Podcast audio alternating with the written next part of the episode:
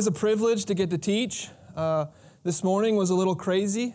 Um, Brad, who I realize now he handles and, ta- and is responsible for a whole lot more than I even had uh, understanding of. Um, so I'm a little, I'm trying to fill Brad's shoes this morning, and it's it's not going very well. It's stressing me out. So uh, bear with me this morning on the sermon. Uh, the sermon is actually very practical to to that thought. Um, as we get to our our section, as we start reading, we're faced with a problem. We're faced with a dilemma, and here's the dilemma. As we'll see, we'll start reading in verse 12 of chapter 23. The problem is, is that what are we to learn from this story? There's no mention of God. There's no mention of Jesus. There's no doctrine to, to stand on to learn from. There's no testimony. There's no story. It's just information. So, the dilemma and the problem we are faced this morning is, is what does this have to do with us? Why is this important for us this morning? So, as I read, starting in verse 12, I want you to, to listen and keep that in mind as we walk through it. Acts 23, starting in verse 12. When it was day, the Jews made a plot and bound themselves by an oath neither to eat nor drink till they had killed Paul. There was more than 40 who made this conspiracy. They went to the chief priests and elders and said, We have strictly bound ourselves by an oath to taste no food till we have killed Paul. Now, therefore, you, along with the council, give notice to the tribune to bring him down to you, so as though you were going to determine his case more exactly, and we are ready to kill him before he comes near. Now, the son of Paul's sister heard of their ambush, so he went and entered the barracks and told Paul. Paul called one of the centurions and said, Take this young man to the tribune, for he has something to tell him. So he took him and brought him to the tribune and said, Paul, the prisoner, called me and asked me to bring this young man to you, as he has something to say to you. The tribune took him by the hand and, going aside, asked him privately, What is it that you have to tell me? And he said, the Jews have agreed to ask you to bring Paul down to the council tomorrow, as though they were going to inquire somewhat more closely about him. But do not be persuaded by them, for more than forty of their men are lying in ambush for him, who have bound themselves by an oath neither to eat, nor drink till they have killed him. And now, they, now they are ready, waiting for your consent. So the tribune dismissed the young man, charging him, Tell no one that you have informed me of these things. Then he called two of the centurions and said, Go ready 200 soldiers with 70 horsemen and 200 spearmen to go as far as Caesarea at the third hour of the night. Also, provide mounts for Paul to ride and bring him safely to Felix the governor. And he wrote a letter to this effect Claudius Lysias, to his excellency, the governor Felix Greetings. This man was seized by the Jews and was about to be killed by them when I came upon them with the soldiers and rescued him. Having learned that he was a Roman citizen and desiring to know the charge for which they were accusing him, I brought him down to their council. I found that he was being accused about questions of their law, but charged with nothing deserving death or imprisonment. And when it was disclosed to me that there would be a plot against the man, I sent him to you at once ordering his accusers also to state before you what they have against him. So the soldiers, according to their instructions, took Paul and brought him by night to Antipatris. Antipatris. And on the next day they returned to the barracks, letting the horsemen go on with him. When they had come to Caesarea and delivered the letter to the governor, they presented Paul also before him. On reading the letter, he asked what province he was from. And when he learned that he was from Cilicia, he said, I will give you a hearing when your accusers arrive, and commanded him to be guarded in Herod's praetorium. So here's the, the problem. I don't know if you guys saw it. There's nothing about God, nothing about Jesus. Just some information, just some events, just some things that occurred. But if we read verse 11 and look at the story we just read kind of gives us a little bit of a, of a clue of why this is important. Verse 11 says, The following night the Lord stood by him and said, Jesus came to Paul and said, Take courage.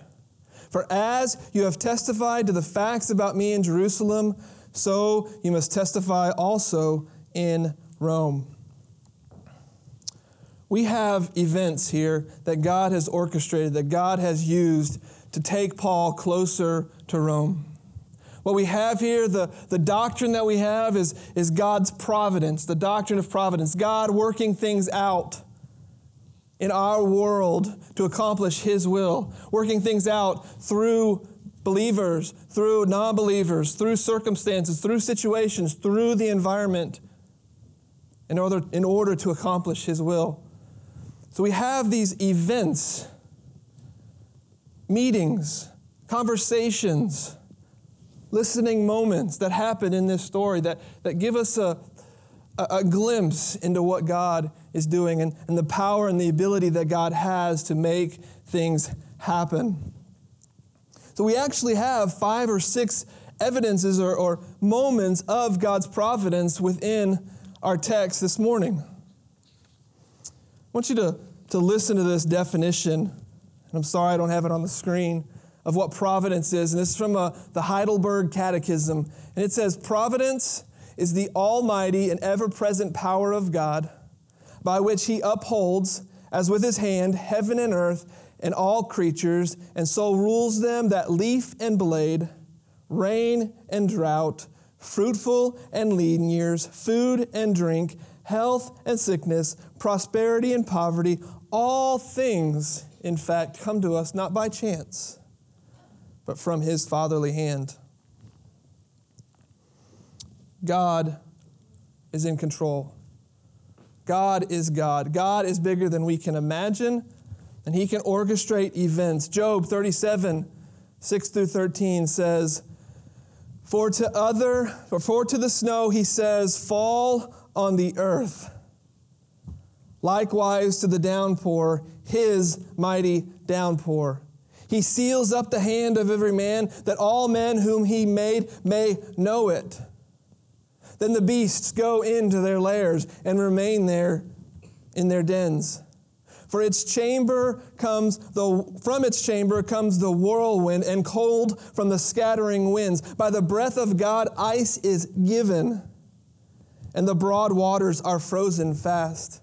He loads the thick, the thick cloud with moisture. The clouds scatter his lightning. They turn around and around by his guidance to accomplish all that he commands them on the face of the habitable world, whether for correction or for his land or for love. He causes it to happen. God is bigger than us. He is making things happen around us. And in our story this morning, in the book of Acts, we see him making things happen. Daniel chapter 4, Nebuchadnezzar comes to his senses. At the end of the days, I, Nebuchadnezzar, lifted my eyes to heaven, and my reason returned to me. And I blessed the Most High and praised and honored him who lives forever. For his dominion is an everlasting dominion, and his kingdom endures from generation to generation. All the inhabitants of the earth are accounted as nothing, and he does according to his will among the hosts of heaven and among the inhabitants of the earth. None can stay his hand or say to him, What have you done? This is, the, this, is, this is our God. This is God who loves us, God who is for us, God who created us. He is the creator. Paul uses an analogy in Romans chapter 9 of potter and clay. And he says, The clay would not say to the potter, Why have you made me this way? It doesn't happen because, because we are clay in God's hands, forming us, shaping us, and moving us. Hebrews chapter 1, verse 3 says that he, being Jesus, Jesus is the radiance of the glory of God and the exact imprint of his nature, and he upholds the universe by the word of his power. Jesus upholds the universe by the word of his power.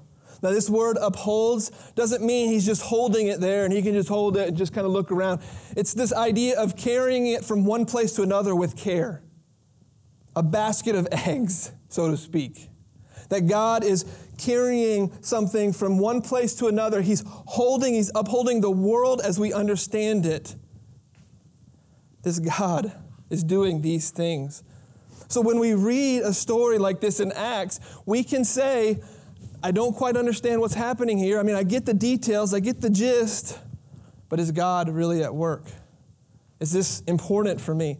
Yes, this is important because it's evidence that God is moving in his people.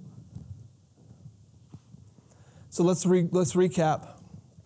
So these 40 men, Jewish people, Jewish men, come to the religious leaders, the elders, the priests, and says to them, I would rather die than let Paul live.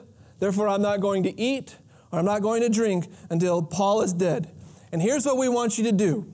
We want you to call ahead to the tribune, get Paul to come over so that you can talk to him some more. And when he arrives, or before he arrives, we're going to sneak in him, we're going to jump him, and we're going to kill him.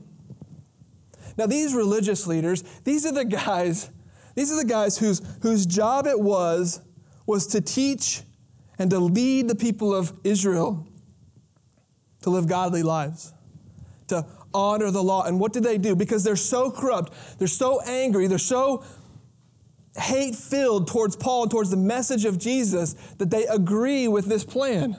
Yes, we will do that. We agree with your plan. We think it's a great plan. So let's make it happen. And our first little evidence of God's providence, God working things out, is, is we have this hate filled room of 40 men who agree to die to have Paul killed. Paul's sister's son learns, learns of this conspiracy. How? We don't know. Who's Paul's sister? We don't know. Who's his nephew? We have no idea. This is all we get. But God's providence places Paul's nephew there so that, for that, so that he can go and tell Paul about the situation. God's providence worked so that he was able to hear this story, hear the conspiracy, and tell Paul. Luke, who writes the book of Acts, doesn't give us any details about, about the, the, how he got to where he was, how he learned about it, or even how did this nephew of Paul's get into the barracks? Like it, it just seems like he just walked right in.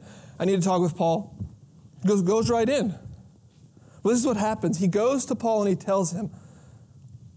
Simple. Another sign of God's providence, able to walk right in and talk with Paul. Another example of God's providence Paul calls the centurion guard and says, Take this kid, young man, to, uh, to the tribune. Because he has something to tell him. Now, I don't, I, I don't know how it was back in Jesus' day, but, but if, if somebody said to me and they're in, and they're in jail, they're a prisoner, and, he, and I'm, I'm a guard, and he says, Hey, take, I need to talk to somebody, will you go? That's, that's not going to happen. It's just not. Now, Paul had some privilege. He was a Roman citizen. That all came out in, a, in our, our section of text last week. So, as God's working things out and God moving things and making things happen, this, this young man goes to the tribune.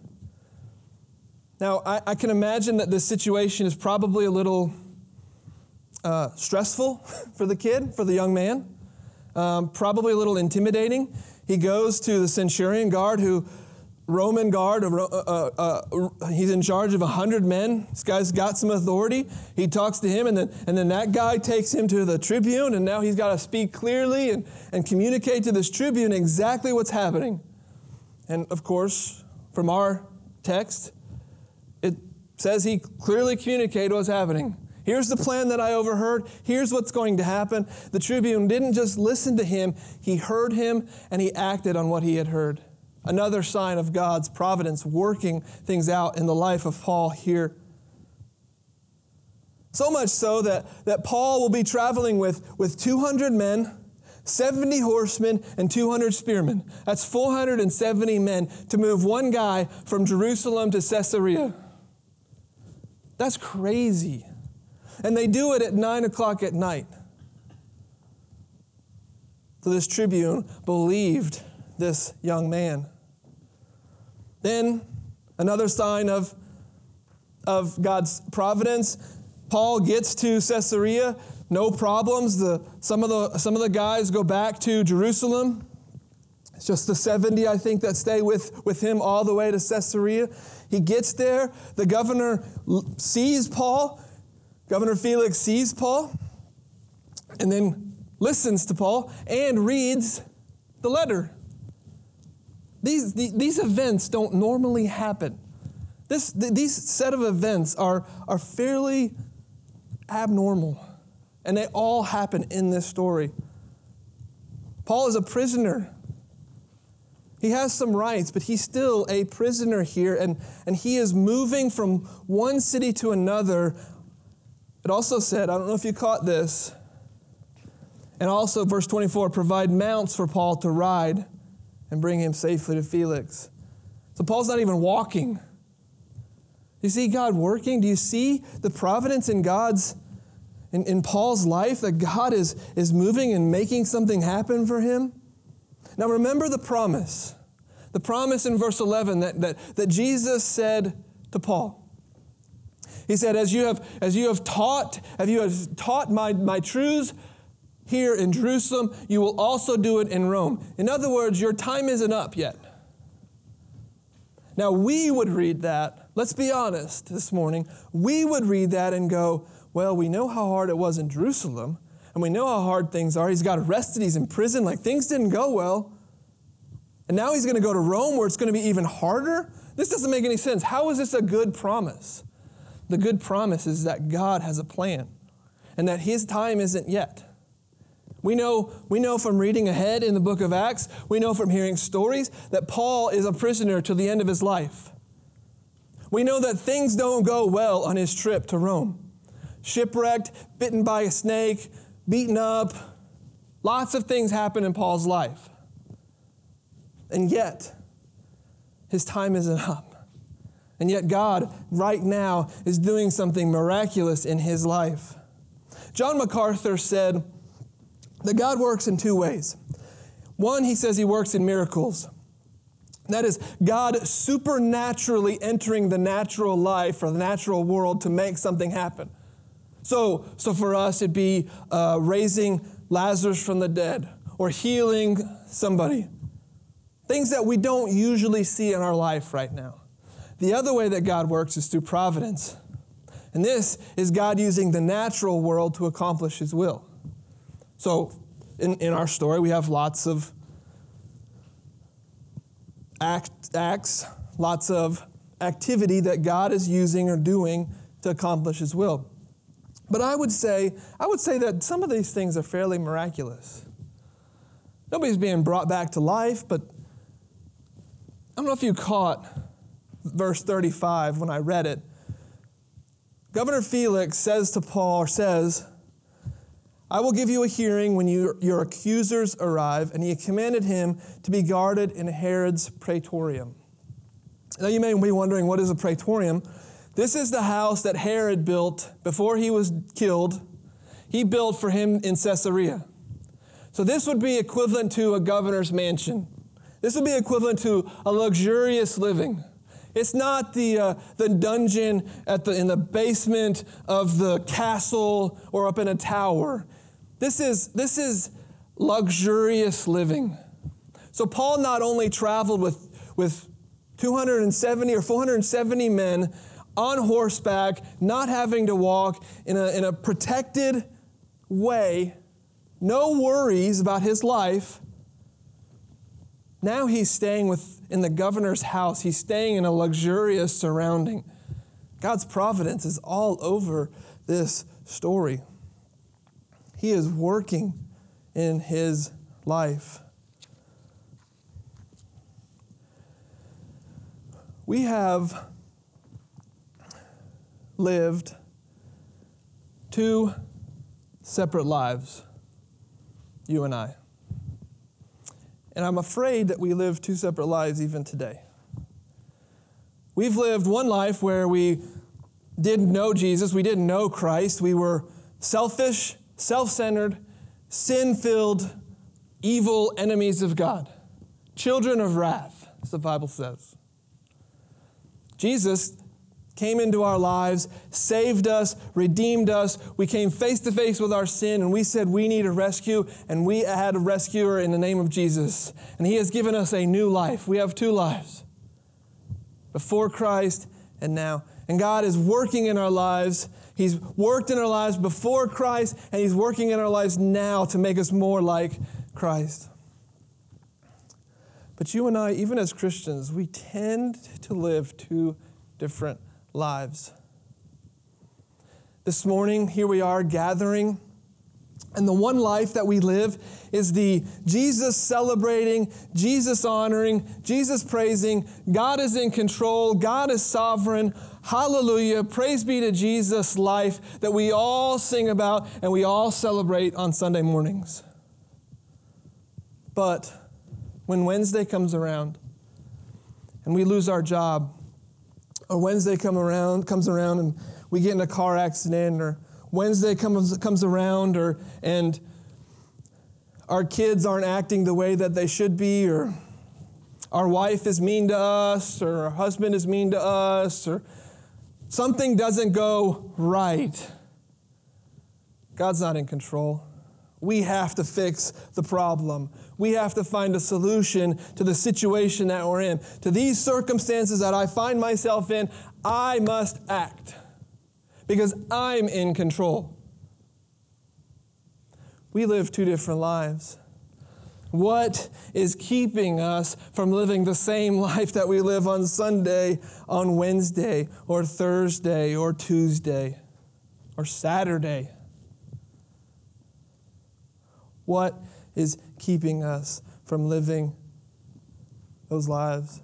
Eugene Peterson says that God's providence tells us that no injury, no illness, no accidents, no job loss, no distress will ever have evil power over us.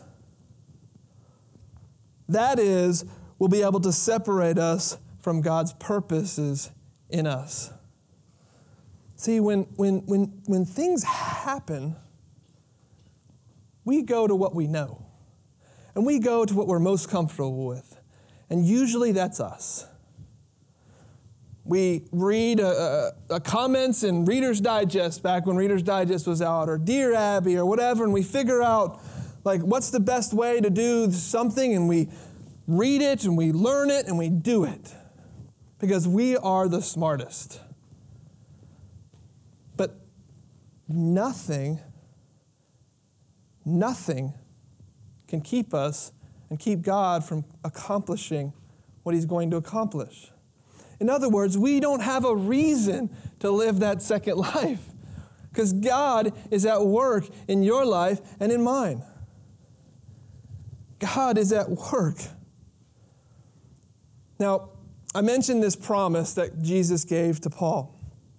And, you know, it's a questionable promise. Let's be honest. You're going to get in more trouble later down the road. But Jesus told him, Your time isn't up. Not yet. You're not done. You're, you're moving from Jerusalem and you're going to Rome. You have more to do. Listen, folks, church, God's made promises to you, and He's made promises to me. And these promises are good promises. And the, the, the distance between a promise from God and the promise being accomplished doesn't change the promise. Does that make sense? Just because it's so far down the road of time doesn't mean it's not going to happen. We learned that from Abraham and Sarah. Abraham, you're going to have a, you're going to have a son. yeah, yeah. Do you know how old I am, God? No, you're going to have a son and I'm going to wait 100 years before you have that son. But God accomplished and fulfilled his promise from making that promise to seeing it through. the time doesn't affect the promise. Paul's the promise that Jesus gave Paul is going to happen. It's just a matter of when.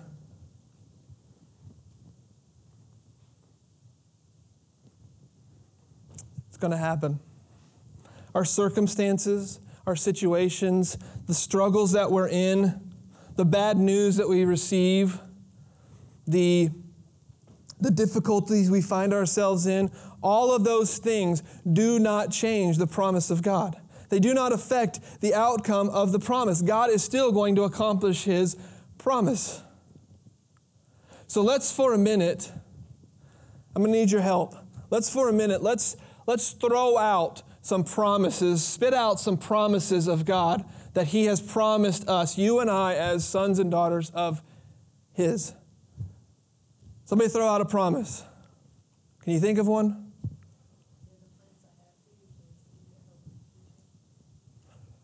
Yeah, that's good. Jeremiah.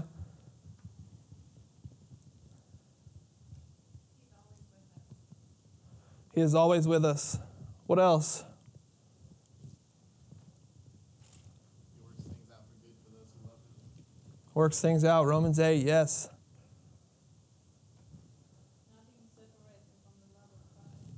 Nothing can separate us from the love of Christ. Yeah. What else? Yeah. I can do all things through Christ who strengthens me. It's another promise. There's tons. If I sat through the awkward silence, we'd come up with some more. But it's awkward silence, and I'm going to stop it for a minute. God is at work, and He's promised things to you and, and me.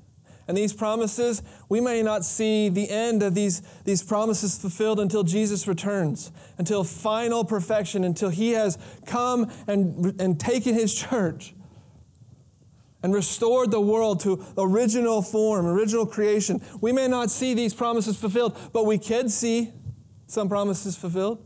We could see some evidences of, of those promises being fulfilled in our lives.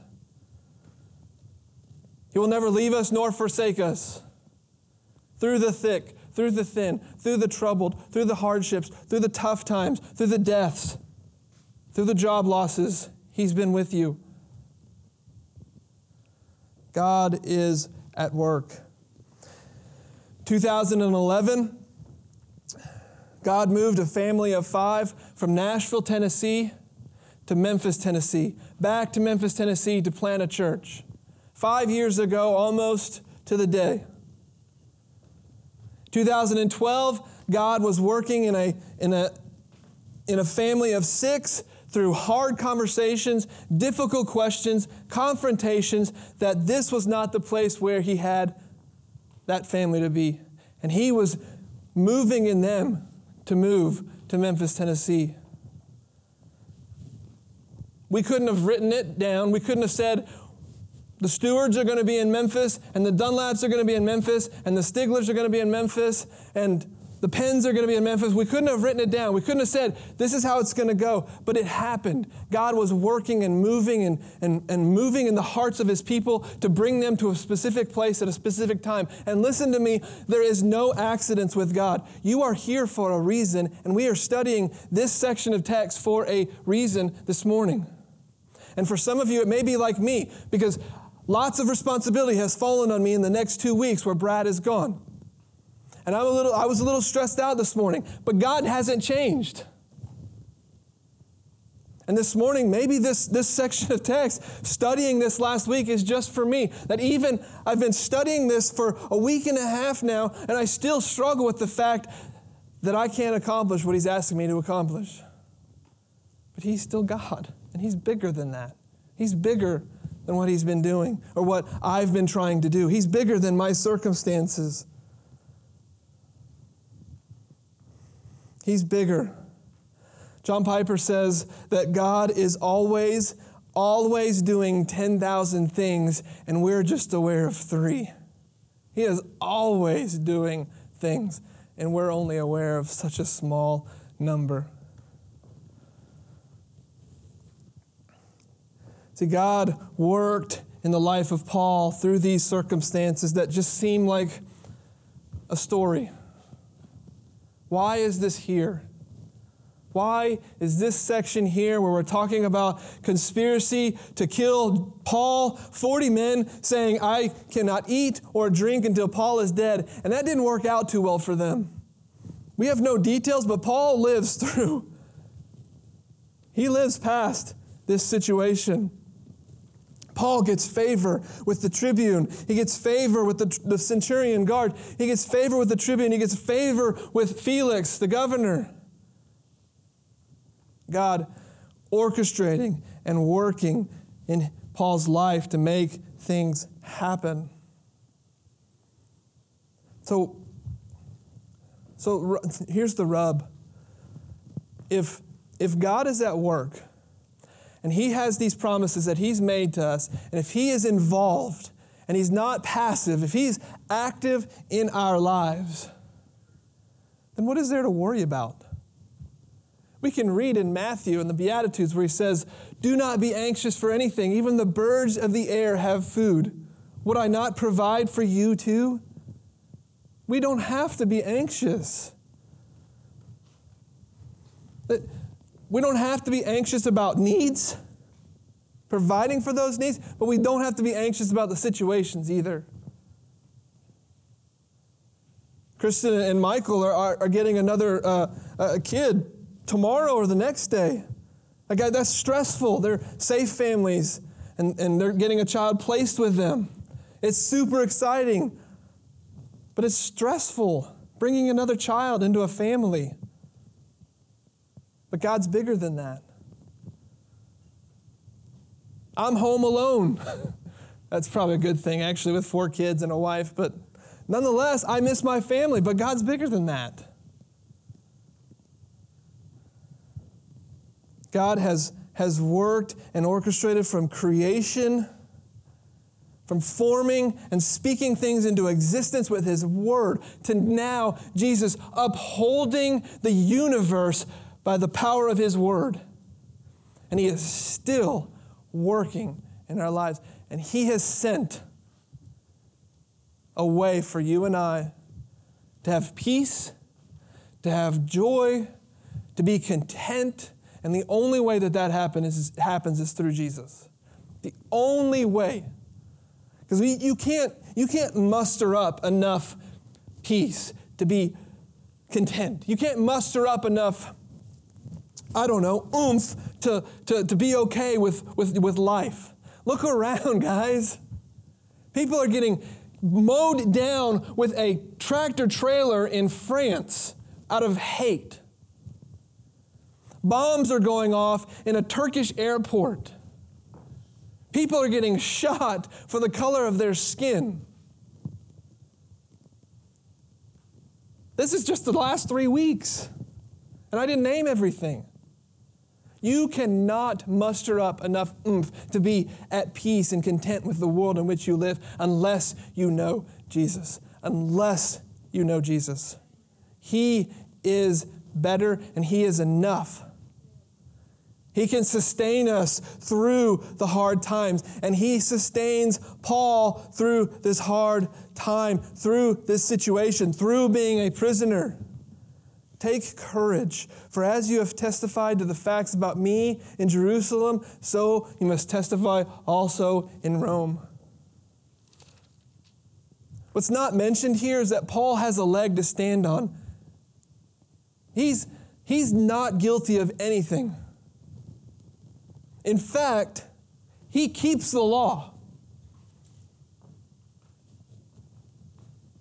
The Jewish people were trying to find a way to destroy this teaching of Jesus that Paul was preaching.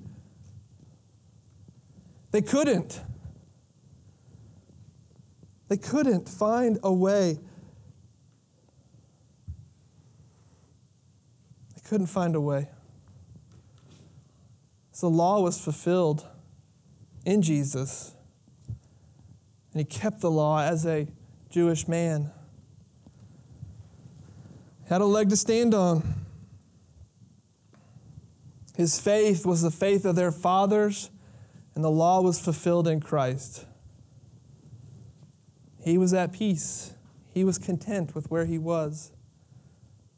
Now, the question for you and the question for me this morning is, as I've already asked it once, what's keeping you from living the same life, the same religion, the same Christianity on Sunday as on Wednesday?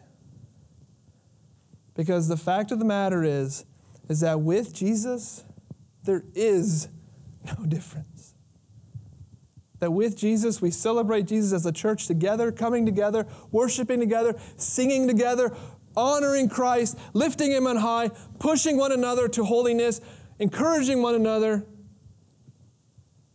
And on Wednesday, do the same thing because Jesus is better. Worshiping Jesus, honoring Him, loving Him, loving His Word. Jesus says, If you love me, you will keep my commandments, keeping His Word in us. So, those times that become difficult, those times that become hard, those times that become where we think we can't get through it, Jesus can get through it. And Jesus has gotten through it for you and for me. He's done it.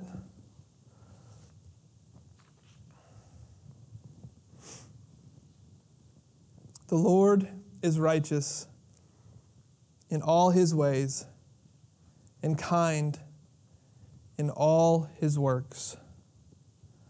The Lord is righteous in all his ways and kind in all his works. You guys have been here for a while, you might be familiar with the four G's. Uh, we walk through them often, not as often as we probably should because they're helpful.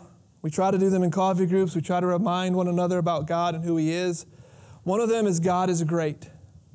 God is great so that I don't have to be in control. God is sovereign so I don't have to be in control. God is working His plan so that I don't have to be in control. Does that mean does that mean that, that the earthquake is God? Judgment? Not necessarily, but God allowed it to happen. I tried to find, I tried to find a good story of God's providence. I tried to find just, just a heart wrenching story of God's providence, and I couldn't find one. But here's the, here's the truth is that, is that if you lose your job today, the chances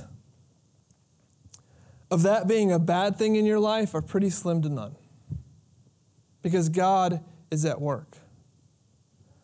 And that, that void at said company, God is working to bring somebody else to fill that position so that they can provide for their family and has something different for you. God is working no matter the situation, no matter the circumstance. And his promises come true because, because he makes them. Let's be honest. If you made a promise today, there are circumstances that would have to happen in order for you to fulfill that promise. Example if I, if I promise my youngest son, LJ, LJ, I'm going to buy you a pack of gum. Small promise. And I want to keep that promise. So I get in my car. First of all, the car has to start. Second of all, there needs to be fuel in the car. Third of all, it needs to drive. Fourth of all, I need to be able to get from, from my house to the store, which is a mile away. No accidents from that point to there. The, the store has to have the gum. I have to have money to be able to buy the gum. Then I have to get back in my car, come back to the house without getting in an accident, and get back home. Now you say, that's, that's really dumb, Chris. Like, that's pretty extreme scenario. Yes, it is. But it's simple enough that all those things had to happen in order for my promise to come true. The reality is, though, that God, and only God, can make a promise and He can make it happen. Only God. Not you, not me. God upholds And Jesus upholds the world, the universe, by the power of his word. And he's made promises to you, and he plans on keeping them. He will never leave you, he will never forsake you. He loves you, he is for you. He has made a way for you to have life and have life abundantly and everlasting in the name of Jesus. And he, if he makes a promise, he is going to keep it.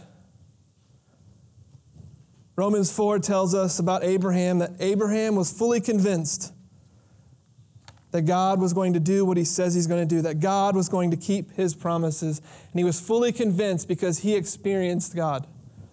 He knew who God was. He saw God work. He knew that he was going to fulfill his promises because that's who God is, and that's the character of our God. He can say it and make it happen. So this morning, as we sing, this morning as we sing it is well with our soul. This morning as we as we as we read over those those verses god makes things happen. So we don't have to worry and be in control and be dissatisfied because he's bigger than us. Let's pray together father we thank you for this time. We thank you that you are a promise keeper, that you just don't say things, but you make things happen. And God, in so many promises that were voiced, I pray that we would just experience those. That this morning, we would um, experience you in a different way. Not emotionally, not good feelings or just to feel good about it, but, but God, to be face to face with you and to see that you are good and that your promises are good. In the name of Jesus, I ask that you will be glorified this morning, that you would draw us closer to you this morning, and that with boldness we can sing. It is well with my soul. No matter what happens, it is well. God, we, we pray for, the, for the, the team leaving for Zanzibar. God, you are bigger than the details, all big and small. You are bigger than um, the hate that is, that, is, that is filling East Africa towards Christians, towards Americans. That you are bigger than the, the, uncertainties that are within this trip just through communication. That you are bigger than all those things, and that you are at work even on the other side of the world. Protect the hearts of our team. Give them unity that they have never experienced before. They can be used by you to bring glory and honor to your name. Maybe not even preaching the gospel once, but through their love for one another and their love for you. We are thankful for Jesus, who is better than everything, every good thing that we have, He is better. And He is bigger than every bad thing we experience. We trust you this morning in the name of Jesus, I pray. Amen.